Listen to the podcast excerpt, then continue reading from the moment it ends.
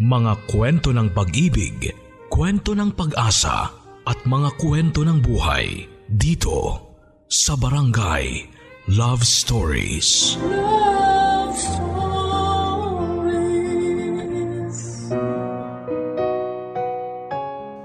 Piliin lagi ang tama. Ito ang madalas na tinuturo sa atin mula sa bahay hanggang sa eskwela. Lagi mong piliin kung ano ang tama kahit mahirap pa. Ikaw, paano kung hindi mo kayang mabuhay ng tama? Tama, kaya mo bang maging tama? Kaya mo bang mamuhay na puro tama ang ginagawa? Sa mundo kung saan ay napapaligiran na tayo ng tukso para gumawa ng kasamaan, kaya mo bang lumihis para pumunta sa direksyon ng tama? Totoong mahirap gumawa ng tama at puno ng moral. Lalo na kung kinakailangan mong gumawa ng bagay na labag sa batas ng tama. Totoong kapag ikaw na ang nasa sitwasyon kung saan ay kailangan mong piliing iisang tabi ang pagiging tama dahil mas kailangan ang iyong sitwasyon na maging mali. Ang ating kwentong papakinggan ngayong araw ay kwento ng dalawang taong gumawa ng mali hindi dahil gusto nila, kundi kailangan. Gumawa silang pareho ng mali para patuloy silang huminga at mabuhay. Alamin natin ang kwento ng mag-asawang Roslyn at Jimbo sa mga kwento ng pag-ibig, buhay at pag-asa sa nangungunang Barangay Love Stories. Dear Papa Dudut, Kapag kumakalam na ang sikmura, matatanggihan mo bang gumawa ng tama para may makain ka? Nakaharap ako noon sa kwardong salamin. Pinagmamasdan ko ang aking sarili. Kakatapos ko lang umiyak noon dahil hindi ko tanggap ang sitwasyon. Ang sitwasyon namin ng aking asawang si Jimbo. Pinagmasdan kong mabuti ang hindi maayos na kolorete ko sa mukha. Si Jimbo ang nagpahid noon sa akin dahil yun daw ang nakikita niyang nasa mukha ng mga kakilala niya. Wala akong alam sa pag-aayos noon papadudot. Hindi ako mahilig kailanman na paglaruan ang kolorete sa aking mukha. Ngayon lang dahil kailangan. Nang titigan ko ang aking refleksyon sa salamin ay muli na namang namuo ang mga luha sa aking naniningkit na mga mata. Napansin nyo ni Jimbo kaya naman agad nitong inabutan ng tissue para maagapan ng luhang gusto nang pumatak sa aking mga mata. Maubos na ang tissue na binili ni Jimbo. Halos maubos na rin ang aking kolorete sa mukha. Kaya naman nang matapos akong magpahid ng tissue sa mukha, agad dinampot ni Jimbo ang lipstick para ipahid muli sa aking labing nanginginig. Pinatahan ako ni Jimbo at kailangan na kasi niya yon na maglagay ng eyeshadow sa aking talukap. Hindi niya raw ito mailalagay ng maayos kung patuloy ako sa pagluha. Pinilit kong wag umiyak. Pinilit kong isipin ang masasaya kong araw. Mga araw na wala pa ako sa sitwasyong yon. Yung mga araw na bata pa lamang ako at kasama pa ang mga magulang ko. Yung mga araw na ang tanging iniisip ko ay kung sino ang makakalaro ko kinabukasan. Hindi ang sitwasyon na yon. Hinding hindi ang sitwasyon na yon. Minulat ko ang aking mga mata. Sa wakas ay hindi na ako tinablan ng luha. Pinagmasdang kong muli ang aking mukha. Napakapal ni Jimbo ang kolorete sa aking mukha. Hindi pantay-pantay ang mga kulay. Hindi nagmamatch ang mga pinaghalo-halo niyang kulay. Gusto ko namang umiyak dahil naaawa ko sa aking sarili dahil sa nakita kong itsura ko sa salamin. Pero nang napansin niyo ni Jimbo ay muli na naman niya akong pinatigil. Huwag daw akong iiyak, huwag na wag. Jimbo, parang di ko kayang ituloy ito. Roslyn naman, andito na tayo eh. Baka may iba pang paraan. Ibang paraan para mabuhay? Oo, alam kong meron pang… Wala nang ibang paraan. Hindi tayo nakapagtapos ng pag-aaral. Marunong lang tayong bumasa at sumulat. Alam nating di sapat yon para tanggapin tayong pareho sa mga trabahong gusto natin. Baka naman kailangan lang nating sumugal sa buhay. At sumusugal naman tayo ah. Pero sa ganitong paraan, sa paraang… Pagbebenta ng katawan? Pamumokpok? Pakikipagsiping sa iba't ibang lalaki, bata man o may edad? Ay, ito lang ang alam nating paraan. Dito lang tayo pwedeng mabuhay. Dito lang ang alam kong paraan para mabuhay tayo. Hindi ko kaya kung ganito lang ang gagawin natin. Ayokong masanay na kung sino-sinong lalaki ang gumagalaw sa katawan ko. Ayokong kung kani-kaninong lalaki matitikman kong laway gabi-gabi. Ayokong masanay na kamuhian ang katawan ko dahil, dahil kung sino-sinong lalaki ang humahawak dito. Ayokong masanay na isang araw di ko na kayang sumiping sa'yo dahil, dahil diring-diri na ako sa sarili ko. Sa tingin mo ba ako gusto ko to? Akala mo ba sa tuwing pinipikit ko ang mga mata ko, sa tuwing iniisip ko na may kasiping kang ibang lalaki eh, natutuwa ako? Hindi. Hindi kahit kailan. Pero kailangan nating gawin to. Hindi dahil gusto natin kundi dahil kailangan natin. Chimpo! Kailangan natin bayaran ng upa natin sa bahay. Kailangan natin magbayad ng kuryente at tubig. Kailangan natin makabili ng pagkain. Kailangan nating mabuhay, Roslyn. Kailangan natin. Wala na ba talaga tayong ibang paraan para mabuhay? Alam kong meron pa. Pwede tayong bumalik sa mga dati nating trabaho. Baka tanggapin nila uli tayo at… Hindi na nila tayo tatanggapin, di ba? Dahil sabi nga nila, bobo tayo. Na wala tayong alam. Ang hirap daw umintindi ng utak natin. Mas maliit pa raw sa butil ng bigas sa mga kokote natin. Ay, oo. Meron pa naman tayong pwedeng trabaho mapasukan pero di pa ngayon. Kailangan muna nating mahasa at maging matapang. Sa ngayon, ganito muna. Maging isang babaeng bayaran ka at… Ikaw naman ang bubugaw sa babaeng bayaran na tulad ko. Ay… Suotin mo na tong high heels mo. Tara na. Para makakuha ka ng una mong customer.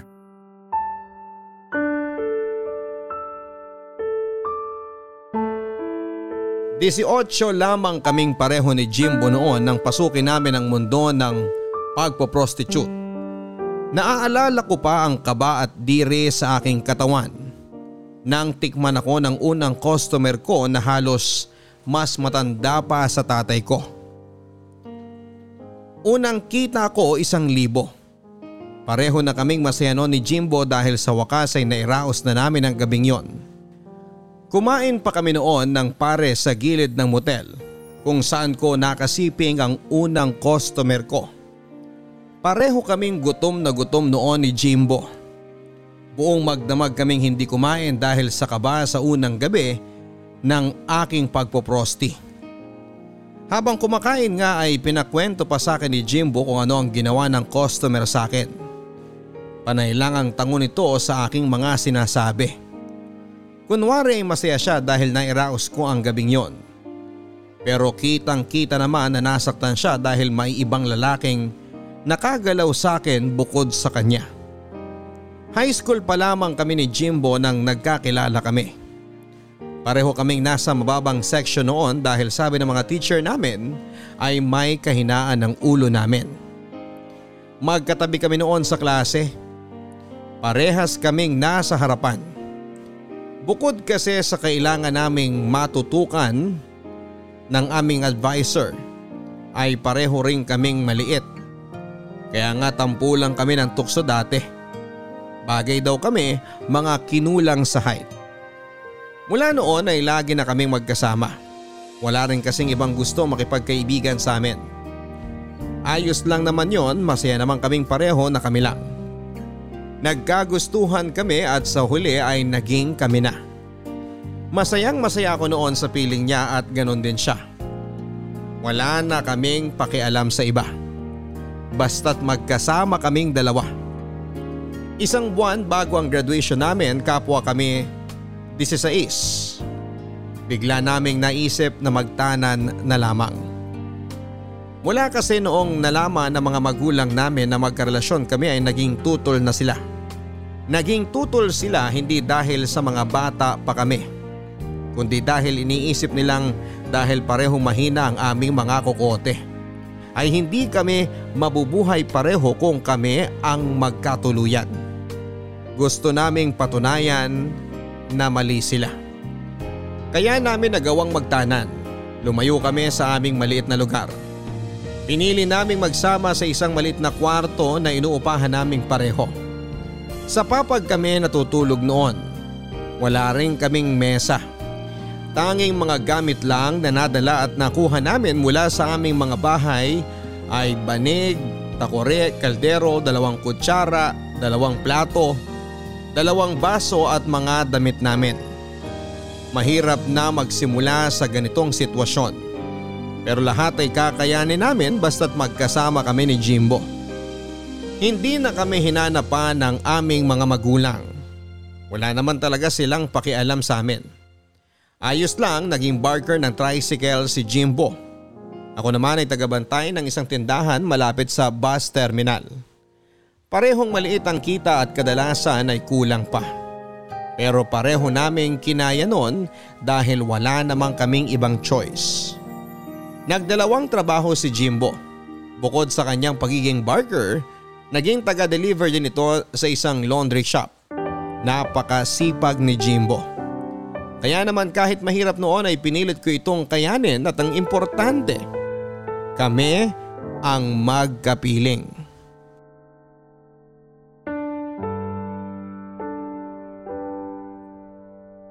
Gising ka pa ba? Sa tigas ng papag natin sa tingin mo makakatulog ako agad? Alam mo, yung ganyang mga biro mo, minsan naiisip ko parang ayaw mo na sa sitwasyon natin. Ayoko nga tong sitwasyon natin. Yun naman pala eh. Kung ayaw mo tong sitwasyon natin, edi iwan mo na ako. Oh, tingnan mo tong babaeng to. Nagtampo agad. Di mo pa kasi ako pinapatapos, nagagalit ka na agad. Bakit? Ano ba kasing idadagdag mo ron? Ayoko tong sitwasyon natin. Pero hindi ibig sabihin aayawan na kita.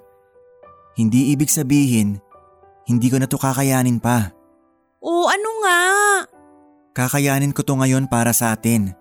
At kakayanin ko pa sa mga susunod para makaalis na tayo sa pangit na sitwasyon na to. Alam ko namang ayaw mo rin to eh. Talaga? Sino bang gustong matulog na banigang kama?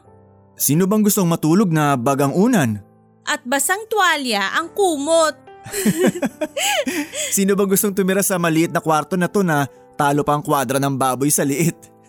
Tapos, oras-oras naaamoy natin yung kanal dyan sa labas dahil puro butas ang bintana at ibang parte ng bahay na to. Alam ko, minsan sinubukan tayong nakawan eh. Pero umuwi silang dismayado. E paano ba naman kasi? Takuri lang ang kayamanan natin. Isama mo pa yung kaldero natin, uy. Ay, sino ba naman kasing may gustong matulog na lang kapag kumakalam na ang sikmura? Walang kahit sinong gustong matulog na natatakam sa pagkaing nadaanan kanina. Walang gustong mamuhay ng ganito kahirap. Isang kahig, isang tuka. Hindi forever ganito ang buhay natin. Aahon tayo. Pero hiling ko lang sana sa'yo na sa ngayon, Ano yon? Kung pwedeng wag kang maubusan sa akin ng pasensya habang sinusubukan kong iahon tayo sa hirap. Sabay nating iaahon ng sarili natin sa hirap.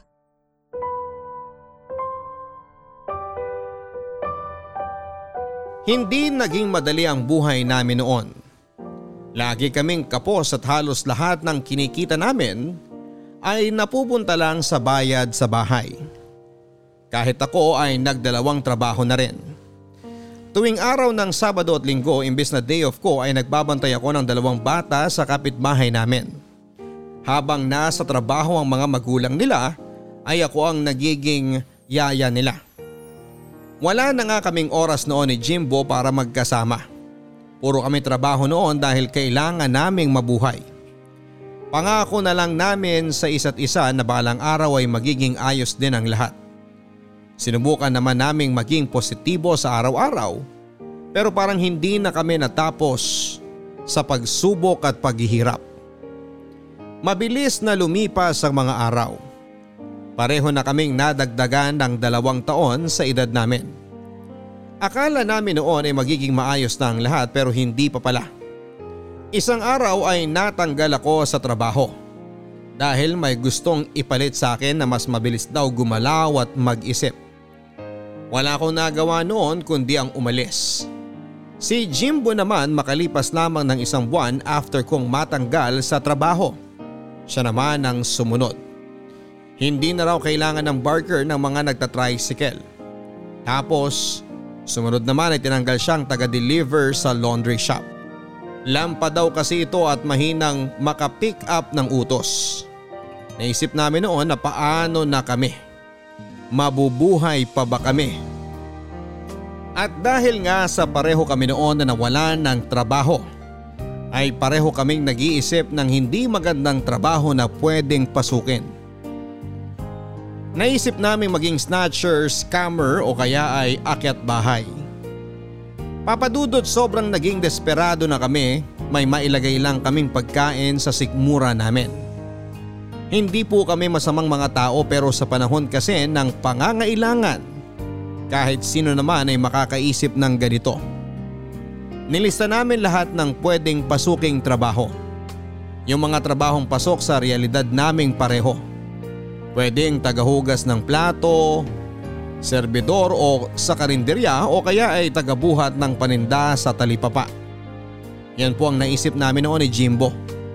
Hanggang sa bigla akong natahimik nang sabihin ni Jimbo na gusto niyang maging prostitute ako maging isang pokpok daw papadudot. Hindi ko pa alam ang sasabihin noon. Pero sinubukan niya akong kumbinsihin na ito ang pinakamadaling paraan para magkapera. Wala daw kaming maagrabyadong ibang tao hindi tulad ng iniisip naming pagnanakaw. Hindi naman ako direktang pumayag sa suhestyon ni Jimbo na maging babaeng bayaran ako. Alam ko din na naramdaman niya na hindi ako payag. Kaya naman sa mga sumunod na gabi ay tumambay kami noong pareho sa mga lugar kung saan ay laganap ang pagbebenta ng katawan. Iba't ibang mga klase ng mga babaeng prostitute ang nakita namin noon. Mga bata at may edad. Makakapal ang makeup at yung iba ay mapuputla. May iksi at makikinang ang kanilang suot. Ang mga kuko kahit na madilim alam mong matingkad na kulay ang ginamit. Magkakaiba man sila pero iisa ang trabaho nila. Mga prostitute, mga babaeng ginagamit ang katawan para magkapera at yun ang gustong gawin ni Jimbo sa akin. Ilang gabi kaming pabalik-balik noon para obserbahan kung ano ang ginagawa nila. Bukod sa mga prosti, may mga kasama rin sila. Yon yung mga bugaw nila. Sila raw madalas ang nangungumbinse sa mga dumaraang lalaki na patulan ang prosti na hawak nila. Kung ano-anong klasing pagbebenta ang ginagawa nila. May kama at mabayaran lang ang mga babaeng ito. Sa gabi-gabing pag-oobserba namin ni Jimbo ay nakita namin kung gaano karaming mga lalaki ang naghahanap ng panandaliang aliw sa piling ng mga prosti na ito. Tama nga si Jimbo. Hanggat may mga lalaking ganito, kikita lahat ng prosti sa paligid naming yon.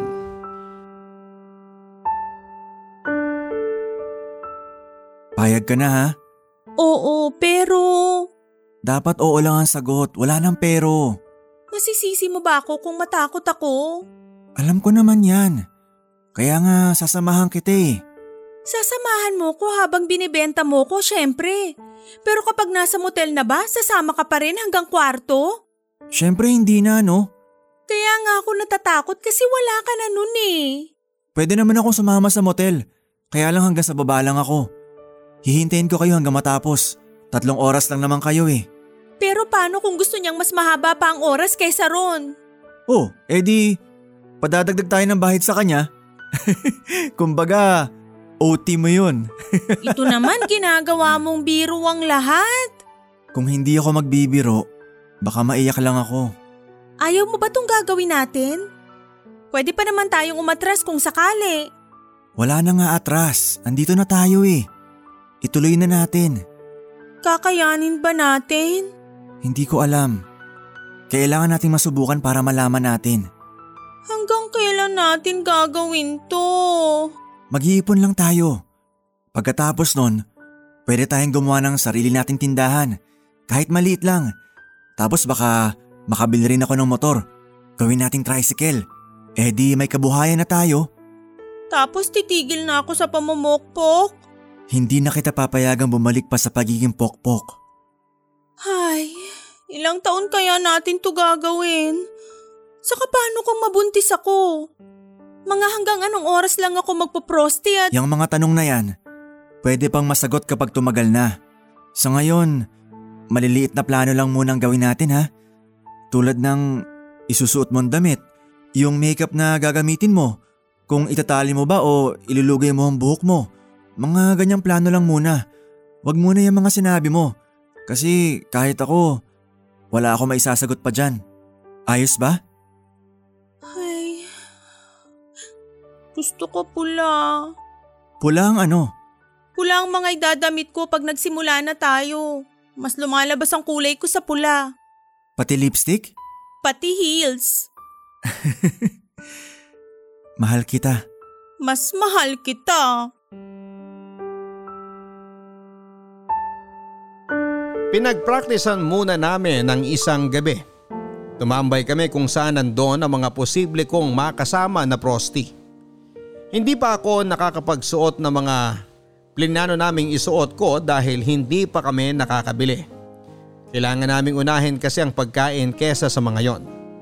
Ang sabi naman ni Jimbo kung totoong hayok ang isang lalaki kahit anong suot ko ay kukunin niya ako. Pero hindi kasi ganoon ang nangyari papadudot. Nilamok lang kami sa kakahintay noon ng magiging customer ko pero wala eh. May mga dumadaan naman at tinitingnan ako. Yon ang masakit. Tinignan lang ako at base sa mukha nila ay mukhang hindi naman nila ako nagustuhan. Umuwi kaming pagod mula sa pagkakatayo ng ilang oras. Umuwi kaming walang bitbit kundi ang pabagsak naming mga balikat. Nga nga kami noon. Walang lalaking gustong ikama ako ng gabing yon. Bago matulog sinabi ko kay Jimbo na mangutang na lamang kami para makabili ng mga katulad na suot ng mga prosti na nakasama namin. Tumango siya at inaya na akong magpahinga na. Nangutang kami para ipangbili ng mga idadamit ko at makeup. Sa Divisoria kami namili dahil mura doon. Bumili lang kami ng tatlong maiksi at hapit na bestida. Magkakaibang design pero lahat kulay pula. Gusto ko noon na mamukod tangi sa lahat ng mga kasabayan kong prosti. Sinisiguro ko noon na ako ang pipiliin ng mga magiging parokyano ko. Gusto ko noon na ako ang piliin at balik-balikan dahil ako yung maganda. Ako yung magaling. Isang mataas na ditakong na sapatos ang napili ko noon. Iingatan ko na lang para hindi masira. Yon ang sinabi ko kay Jimbo. Pati makeup doon na rin kami nakabili. Mga mumurahin lang. Kahit nakakatakot ipahid sa mukha ay sumugal pa rin kami. Yun lang naman kasi ang kaya ng perang hawak namin noon. Magiging maarte pa ba kami? O ayan, makeup lang pala ang kailangan eh. Ang bastos mo!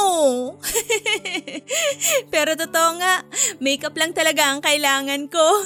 Bebenta ka niyan mamayang gabi. Pipilahan na ba ako nito? Aba, eh sa ganda mong yan, baka pati ako pumila. Pumila ka, pero magbabayad ka kung gusto mo kung matikman. So sa bawat tikim ko sa'yo, kailangan kitang bayaran? Pera-pera lang kasi yan. Ay! Ano ba? Huwag ka dito. dyan. Ay, namiss ko yung ganyan tawa mo. Di na ba ako tumatawa talaga? Mula nung pareho tayong nawala ng trabaho, wala na rin yung tawa mo eh. Masisisi mo ba ako? Kahit ikaw din naman. Tumatawa kaya ako no? Tumatawa ka pero pilit. At least, sinusubukan kong maging masaya. Eh ang hirap naman kasing piliting maging masaya sa sitwasyon natin noon. Dati kasi yon. Ngayong may nahanap na tayong trabaho, di na tayo malulungkot. Bigla akong kinabahan. Oh, bakit naman? Paano kung di pa rin ako piliin ngayong gabi? Eh di akong pipili sa'yo. Pero utang muna ang bayad ah. Ito talaga, nakakainis ka. Pero seryoso nga, Pilitin natin kayanin ngayong gabi ha? Pwede bang bukas na lang ng gabi? Oh, bakit? Gusto ko lang sana ngayon makasama ka bago ko ibenta ang katawan ko sa iba. Pinapalungkot mo ako sa sinasabi mo. Ito ang realidad natin, malungkot. Pero di naman ibig sabihin nun aatras na tayo sa mga pagsubok. Pasensya ka na kung umabot tayo sa ganito. Ay, ayoko nang marinig yan uli ha. Ayokong pagsisihan tong desisyon natin. Please. Punong-puno ng kaba ang dibdib ko nang sumapit ang gabi kung kailan may pumayag ng maikama ako. Kitang-kita ko noon na nabahala rin si Jimbo pero pinilit nitong magpakatatag para hindi rin ako panghinaan ng loob. Sumakay kami ng taxi noon kasama ang lalaking pumick up sa akin. Pumayag ang lalaking yon na sumama si Jimbo dahil akala nito ay kapatid ko lang siya. Isang kapatid na binubugaw ako. Sinabi ni Jimbo na kailangan ko ng kasabay pa uwi. Kaya naman hihintay na lang daw kami nito hanggang sa matapos kami. Pumayag muli ang lalaki. Basta hanggang sa labas lang siya ng motel. Pumayag din si Jimbo. Bago kami pumasok sa motel ay binalikan ko ng tingin si Jimbo. Nakita kong masama ang loob nito. Gusto ko nang umatras noon pero sumenya siya na pumasok na ako. Wala na akong nagawa at nang makapasok na kami ng kwarto doon na nagsimula ang pagiging prosti ko. Mula noong naging prosti ako papadudot, lagi na akong dinadalaw ng mga masasamang panaginip. Mga panaginip kung saan laman ito ang mga lalaking nakasama ko. Mula sa mga matatanda hanggang sa mga sadista. Oo papadudot, naranasan ko na na magkaroon ng customer na mas naliligayahan habang sinasaktan ako. Isang bagay na hindi ko nasabi kay Jimbo. Tinago ko ang mga pasa at sugat. Ayokong isumbong ang mga ginawa sa akin habang nakakulong kami sa isang kwarto. Dahil kapag ginawa ko yun ay malamang ay papahintuin ako ni Jimbo sa trabahong ito. Paano na kami mabubuhay kung mangyayari yon? Ito ang paulit-ulit ko noon na iniisip sa tuwing dinadalaw ako ng masasamang panaginip. Lumipas ang mga araw. Nasanay na ako sa ganitong kalakaran namin ni Jimbo. Siya ang bugaw, ako naman ang pokpok. Malaki na rin ang naging kitaan namin noon. Kilala na rin ako. Isa na ako sa mga pinakamabentang prosti noon. Wala pa rin kaming naging ipon kahit sabihing naging malakas ako sa kalakarang ito. Paano ba naman kasi mas inuuna namin ang mga luho? Hindi nyo naman siguro kami masisisi kung ganito ang ginawa namin. Bumili kami ng TV, sofa, second hand na ref at iba pang gamit na wala kami ng panahong sobrang hirap namin.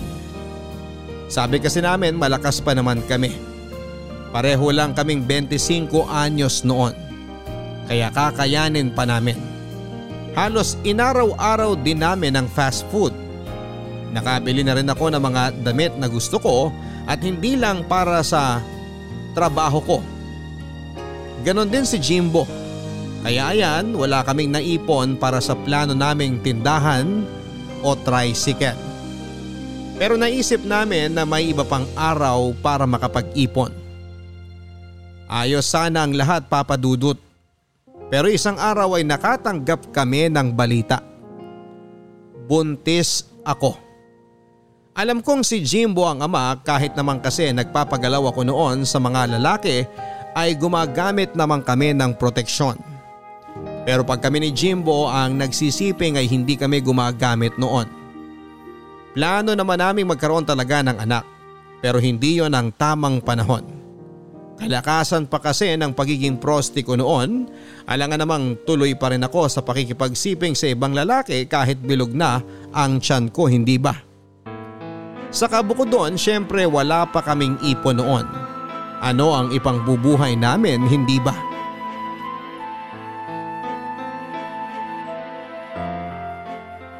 Sigurado ka ba talaga? Sigurado saan? Nabuntis ako? O sa'yo ang dinadala ko? Sagutin mo pareho. Ay, oo sigurado akong buntis ako at oo ikaw ang ama ng dinadala ko. Oh, saan ka pupunta? Di ba tayo tapos mag-usap? Nakakainis lang kasi na pinagdududahan mo pang di sa'yo ang nasa tiyan ko. E samantalang ikaw lang naman ang pinapayagan kong sipingan ako nang walang kahit na anong proteksyon. Sorry, nabigla lang ako. Inatanong ko lang dahil syempre sa... Sa klase ng trabaho ko, no? Sa bagay, pwede naman kasing isa sa mga customer ko yung nakabuntis sa akin. Huwag ka namang sumagot ng ganyan. Hindi nakakatulong yan sa nangyayari sa atin ngayon. At di rin nakakatulong sa emosyon ko ang pagdududa mo sa pinagbubuntis ko. Kaya nga nagsasorry ako eh. Nabigla lang talaga ako. At ako ba, hindi? Sa tingin mo, gusto ko tong nangyari sa akin? Alam ko namang hindi. Wala sa plano itong nangyari. Ay, anong gagawin natin? Hindi ko alam. Ipapalaglag... Ang daming ibang plano, yan lang talaga ang naisip mo? Sarili mong anak to, Jimbo! Sorry. Tulungan mo rin kasi ako mag-isip ng gagawin. Hindi ko kayang ako lang ang nagpaplano. Dalawa tayo rito. Pwede ko namang ituloy to habang di pa halata ang tiyan ko. Mga hanggang ilang buwan. Depende.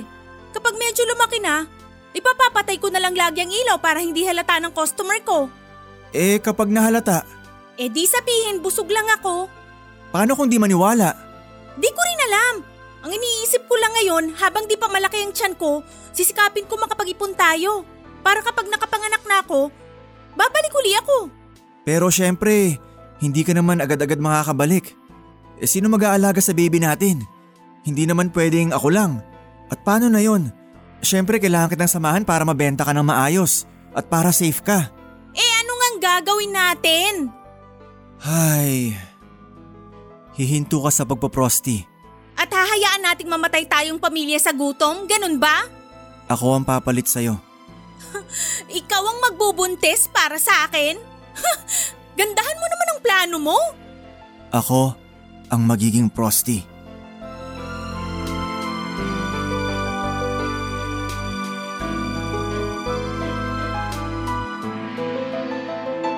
Hindi ako nakaimik noon. Inisa-isa ni Jimbo ang plano niya. Habang maliit pa raw ang tiyan ko, ako raw ang magiging bugaw niya. Doon kami sa kabila. Doon siya magpuprosti sa mga bakla at matatandang babae. Tinatanong ko kung sigurado ba siya. Tumango lang siya kahit alanganin. Alam ko kung bakit dahil hindi niya gusto ang plano naming yon pero wala na kaming ibang choice papadudot. Kailangan naming mabuhay pareho. Kailangan naming isipin ang kapakanan ng aming magiging anak noon. Ilang ulit ko siyang tinanong noon kung siguradong sigurado na siya. Tango lang siya ng tango. Hinawakan ko noon ang kamay at sinabing kaya na ba niyang talikuran ang nakaraan niya. At naging sagot niya ay susubukan daw niya. Papadudot malaki ang naging trauma noon ni Jimbo sa mga bakla. Minsan kasi ay ginawan siya ng masama ng isang baklang kaibigan ng nanay niya. Inabuso ito ng sexual noong minsang iniwan siya ng kanyang ina isang beses sa baklang yon. Tinakot siyang wag itong magsusumbong kundi ay sisingilin ito ang utang ng kanyang ina sa kanya. Natakot si Jimbo. Alam niya kasi noon na walang pera ang mga magulang niya. Ayaw niyang maging dahilan noon kung bakit mas lalo silang mabaon sa hirap. Kaya naman tinikom nito ang kanyang bibig. Hindi ito nagsumbong kahit hanggang lumaki ito at nagkaisip. Kaya naman malaki ang naging trauma at galit nito sa mga bakla pero kailangan na niya itong harapin dahil ito na ang kabuhayan namin. Pwede ka pang umatras kung di mo kaya. Wala nang atrasan to. Alam kong di biro ang pinagdaanan mo sa baklang yun dati. Kaya maiintindihan kita kung di mo natutuloy to. Kailangan ko nang harapin ang takot ko.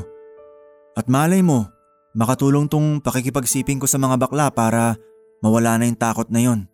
Eh paano kung yun pa ang maging dahilan para mas lalo kang matakot at magalit sa mga katulad nila? Hindi ko malalaman kung hindi ko susubukan. Saka huwag ka na mag-alala. Ilang taon na rin naman yung nakakaraan mula nung nangyari yon.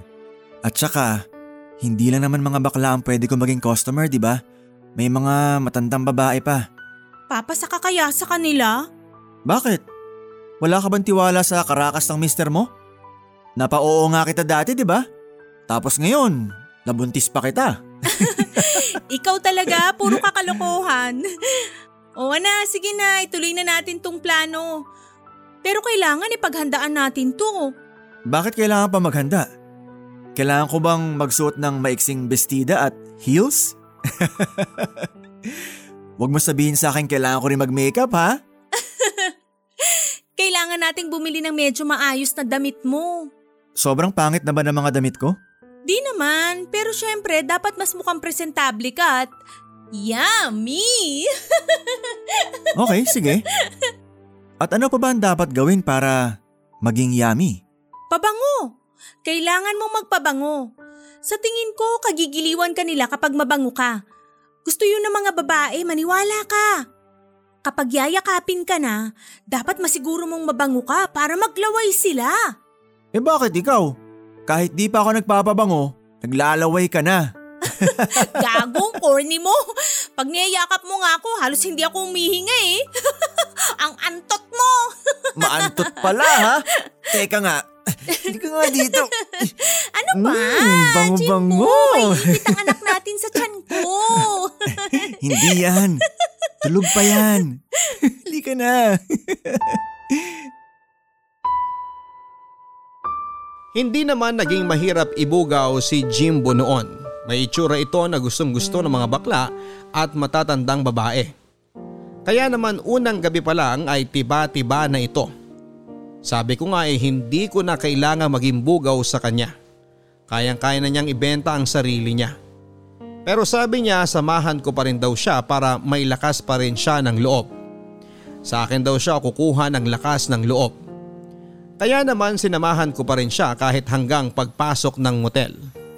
Madali lang na nauuto ni Jimbo ang mga customer niya na kuhanan din ito ako ng isang kwarto para doon maghintay. Sinabi niya kasi noon na buntis ako. Sinabi rin niya na kapatid niya ako at isang single mom. Madalas ay naaawa na lang ang mga customer niya kaya puapayag ang mga ito noon para pagbigyan ng request ni Jimbo. Madalas ay pinagsisisihan ko na pumayag ang mga customer niyang kumuha ng isang kwarto para sa akin para paghintayan ko sa kanya. Dahil madalas ay magkadikit na kwarto ang kinukuha nila. Isa para sa kanila at isa para sa akin. Madalas din na manipis ang dingding kaya naman dinig ko ang halinghing na ginagawa noon ng mga nakakasiping niya. Nakakadurog pala. Pero dapat akong masanay dahil eto na ang buhay namin. Mabilis na lumipas ang panahon. Nakapanganak na ako at sinabi ko kay Jimbo na handa na akong bumalik sa pagtatrabaho. Pero tumanggi ito. Sinabi niya na magbantay na lang daw ako sa anak namin. Mas magandang ako ang kasama lagi ng baby namin. Kaya naman daw niyang buhayin kami sa pagpuprosti niya. Sabi din niya sanay na siya sa ganong gawain. Medyo napamukha pa nga nito na mas malaki ang kinikita niya kesa sa akin noon. Natahimik na lamang ako. Alam ko namang hindi niya balak akong saktan sa mga salitang yon. Para hindi na lang lumaki pa ang issue ay tumahimik na lamang ako. Totoo naman ang sinasabi niya papadudot. Malaki nga talaga ang kinikita noon ni Jimbo.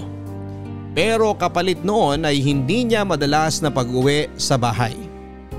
Ako lang lagi ang kasama ng baby namin. Hindi rin ako makatulog noon kakaisip kung kumusta na ba siya. Kung ayos lang ba siya. Ano na kaya ang ginagawa niya? Tapos na ba sila? Yan ang mga madalas kong tanong noon pero hindi ko magawang sabihin sa kanya dahil ayokong mag-away kami noon. Oh, bakit gising ka pa? Gabing-gabi na. Kakapatulog ko lang kasi sa anak natin. Nagising kasi bigla nung may dumaang truck sa labas. Nakakaawa naman si baby. Di na halos nagtutuloy-tuloy ang tulog dahil sa ingay sa labas. Eh wala naman kasi tayong magagawa, tapat tayo ng kalsada eh. Hayaan mo. Kapag nakaipon pa ako, lilipat tayo ng matitirhan. Yung maayos na. Matutuloy na rin ba natin ang plano nating tindahan at tricycle? Pwede bang kalimutan na muna natin pansamantala yung plano na yan? Kumpara kasi sa kinikita ko ngayon, walang wala yung tindahan at tricycle kung sakali. Pero di ba yun naman ang unang plano natin? May mga plano talaga na hindi natutupad. Pero di naman ibig sabihin nun tapos na ang lahat. Para kasing ayaw mo nang tumigil dyan sa pamamokpok mo eh. Kala ko ba sandaling panahon lang natin to gagawin? Baka mamaya high school na tong anak natin eh, pokpok ka pa rin. Kaya nga, may naisip akong plano eh. Pababalikin mo na ba ako sa pagpaprosti? Napag-usapan na natin yan. Di ba sabi ko hindi na? Ay, ano ba yung plano mo? May isang matandang babae. May kaya. Retired na. Gusto niyang ibahay ako. Pumayag ka ba? Hindi pa. Hindi pa? Ibig sabihin may plano kang pumayag? Magandang oportunidad kasi to para gumanda ang buhay natin. Kapag ando na ako, tuloy-tuloy na ang pagpapadala ko sa inyo ng pera. Alam ba niya na may pamilya ka? Ang sinabi ko eh, hiwalay ako sa asawa. Ano? Eh, makinig ka. Sinabi ko rin na may anak tayo at kailangan ko pa rin kayong sustentuhan. At pumayag siya na tulungan din kayo. Mabait siya. Magugustuhan mo siya. Paano ko siya magugustuhan kung aagawin ka naman niya sa akin? Hindi niya ako inaagaw sa'yo. Naghahati lang kayo sa akin. Huwag ka namang madamot. Hindi ito ang oras para magbiro. Pag-isipan mo to ng mabuti. Maganda to para sa atin. Hindi ko na kailangan mamukpok gabi-gabi. Kayong dalawa na lang makakita ng katawan ko. Ayaw mo ba nun? Uy, teka. San ka pupunta? Matutulog na. Isang beses akong kinumbinsi noon ni Jimbo na pumayag na. Pinakitaan pa niya ako ng computation kung magkano ang maibibigay niyang pera sa akin. Sinabi rin ito sa akin na pwede naman daw siyang umuwi sa akin tuwing weekends. Payag naman daw yung matandang babaeng yon. Mas lalo akong nagalit sa kanya papadudot. Ang lagay eh parang ako pa ang kabit dito. Parang ako pa ang nanghihiram ng asawa. Halos inaraw-araw ako noon na kinukumbinsi ni Jimbo kahit na ilang beses ko na siyang tinanggihan. Kapag ganito na ang nangyayari noon ay magtatampo na ito.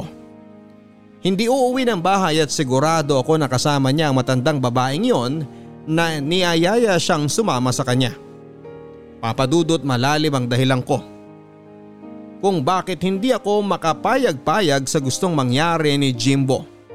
Hindi ko kasi alam kung kaya niyang intindihin ang nakaraan ko. Noong bata pa lang kasi ako papadudot saksi ako sa ginawang pag-iwan ni tatay kay nanay para sumama sa isang matandang byuda. Nung una pinakilala lang ito bilang katrabaho ni tatay. Hindi naman nagduda noon ang nanay ko dahil malaki ang naging tiwala nito kay tatay. Pero isang malaking pagkakamali yon sa parte ni nanay. Dapat pala ay hindi siya nagtiwala noon kay tatay. Isang araw ay nagising na lamang ako sa kalagitnaan ng gabi. Nakita ko si tatay na iniimpake ang kanyang mga damit. Narinig ko rin si nanay na nagmamakaawang wag nang ituloy ang gusto niya. Hindi ko noon maintindihan kung ano ang gusto ni tatay. Nakinig pa ako noon. Nagtago ako sa isang lumang aparador na naghihiwalay sa aking kwarto at sa kwarto nila ni nanay. Nakita ko noon kung paanong tuloy-tuloy ang pag-iyak ni nanay. Habang si tatay naman ay blanco lang ang mukha niya. Nang matapos ayusin ni tatay ang gamit niya, lumabas ito ng kwarto. Nakita ako nito at pinagmasdan ng ilang saglit. Bilang isang bata ay hindi ko alam kung ano ang ibig sabihin ng tingin na yon. At yon papadudot ang huling beses na nakita ko si tatay. Nalaman ko na nakilive-in na si tatay sa matandang byuda na yon. Kaya ako nagalit dahil sa babaeng yon, wala na akong tatay. Dahil sa babaeng yon ay hindi na ako inalagaan pa ni nanay. Ito ang isang beses at pangyayari sa nakaraan ko kung bakit hindi ko noon magawang pumayag sa gusto ni Jimbo. Paano kung isang araw ay maisip nitong wag na akong balikan at piliin na lamang ang matandang babaeng yon. Iniisip ko pa lang ito noon ay sumasakit na ang dibdib ko. Hindi ko kaya na sa pangalawang pagkakataon ay maagawan ako. Pero mukhang sinusubok talaga ako ng panahon noon. Isang araw ay biglang nagkasakit ng malala ang aming anak. Kinakailangan ng malaking halaga na pera. Nakita itong oportunidad ni Jimbo para mapapayag ako sa gusto niya. Bilang isang ina na nahihirapan noon na makita ang anak niya sa ganong sitwasyon. Pikit mata akong pumayag. Agad-agad ay nagtungo si Jimbo sa matandang babaeng yon para humingi ng perang pangbayad sa ospital para sa anak namin. Bumalik si Jimbo at sinabing ako na muna ang bahala sa anak namin.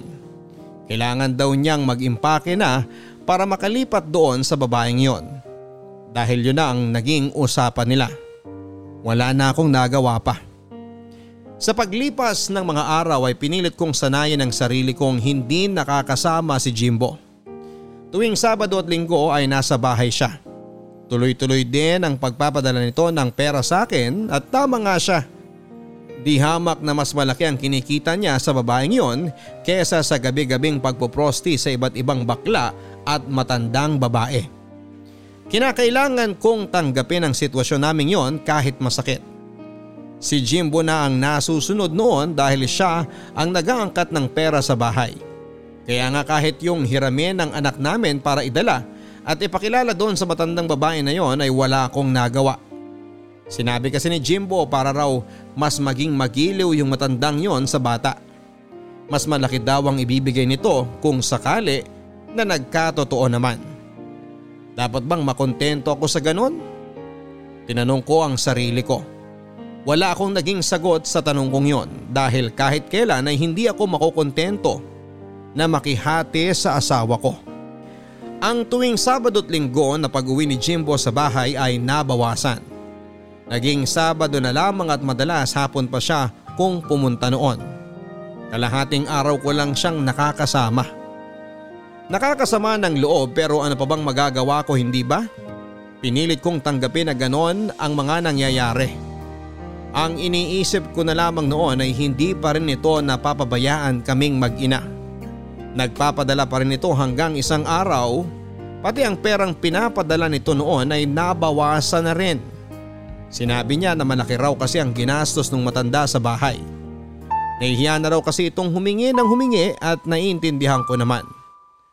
Pero papadudot ang hindi ko maintindihan noon ay yung isang araw ay bigla itong tumigil ng umuwi ng bahay. Mabuti naman sinagot mo ang tawag ko. Eh, pasensya na ah. Naging busy kasi kami. Nang kabit mo? Huwag ka naman magsalita ng ganyan sa tao. Nakakahiya. Ang dami niyang tinutulong sa atin. Busy lang talaga eh. Mukhang sobrang busy nyo nga eh. Madalas out of town kayo. Buti pa siya nalalabas mo. Samantalang ako na asawa mo at nanay ng anak mo, di mo na madalaw kahit minsan. Marami lang din kasing ginagawa. Saka nakalimutan kong sabihin sa'yo na nakapasok na ako ng trabaho. Tinulungan niya ako para maging maintenance sa isang bangko. Ah, kaya ngayon may rason ka na para di mo na kami dalawin ng anak mo? Ay, kailangan na talaga natin mag-usap. Mabuti naman at naisipan mong gawin yan. Kasi ang tagal-tagal ko nang gustong kausapin ka. Pero kasi, di ka nagpapakita kaya... Gusto ko na makipaghiwalay sa'yo. Anong... Anong... Bakit ka nakikipaghiwalay? Kasi ayoko na. Ano bang pinakain sa'yo ng babaeng yan para sarili mong pamilya iwan mo? Please, wag mo siyang idamay dito. At bakit hindi? Mula nung tumira ka dyan, mula nung nakilala mo yung matandang babae na yan, nagbago ka na. Sabihin mo na kung ano man ang gusto mong sabihin. Pero ayoko na talaga. Mahal mo pa rin ba ako? Ay, mahal ko na siya. Paano ako? Paano kami ng anak mo? Hindi nga ako sigurado kung anak ko talaga yan eh. Anong ibig mong sabihin? Malay ko ba kung anak yan ng customer mo nung pokpok ka pa? Kung magsalita ka, parang hindi kita nakaparehas ng trabaho. Nagbago na ako. Malay ko ba kung habang wala ako eh, bumabalik ka sa pamumokpok mo? Iba ka rin! Iba ka rin talaga! Ang kapal ng mukha mo! Nakatikim ka lang ng pera, kala mo kung sino ka ng malinaw Sabihin mo na lahat ng gusto mong sabihin. Basta ako, tapos na sa'yo.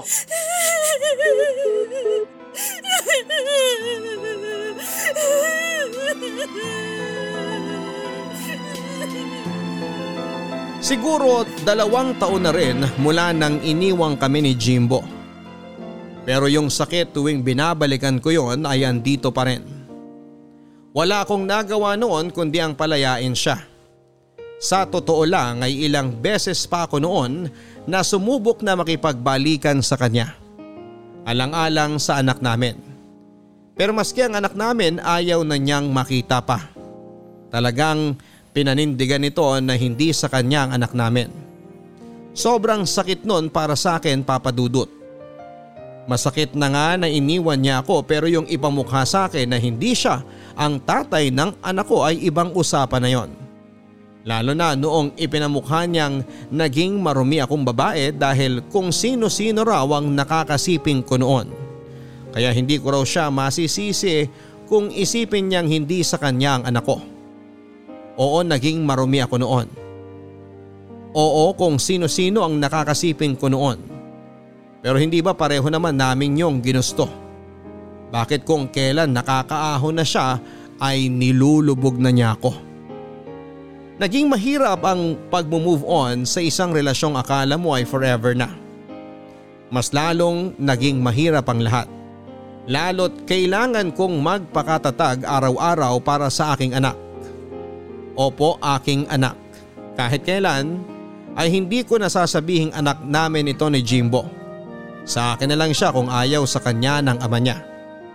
Kinakaya ko ang lahat mabigyan lang siya ng pagmamahal na alam kong hindi niya nakuha at makukuha sa amang nagtakwil sa kanya.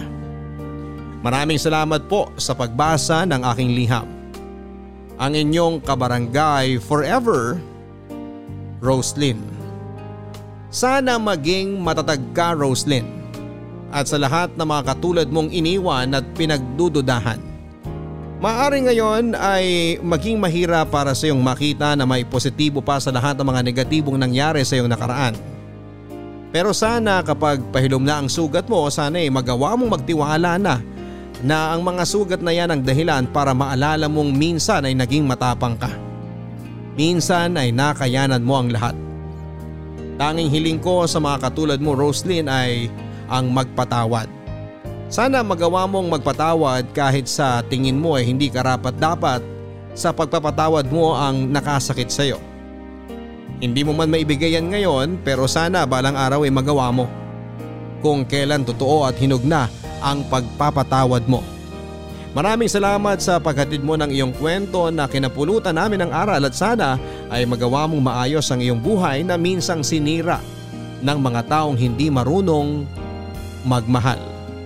Hanggang sa muli ako po ang inyong si Papa Dudut sa mga kwento ng pag-ibig, buhay at pag-asa dito sa Barangay Love Stories number 1. Mga kwento ng pag-ibig, kwento ng pag-asa at mga kwento ng buhay dito sa Barangay Love Stories. Love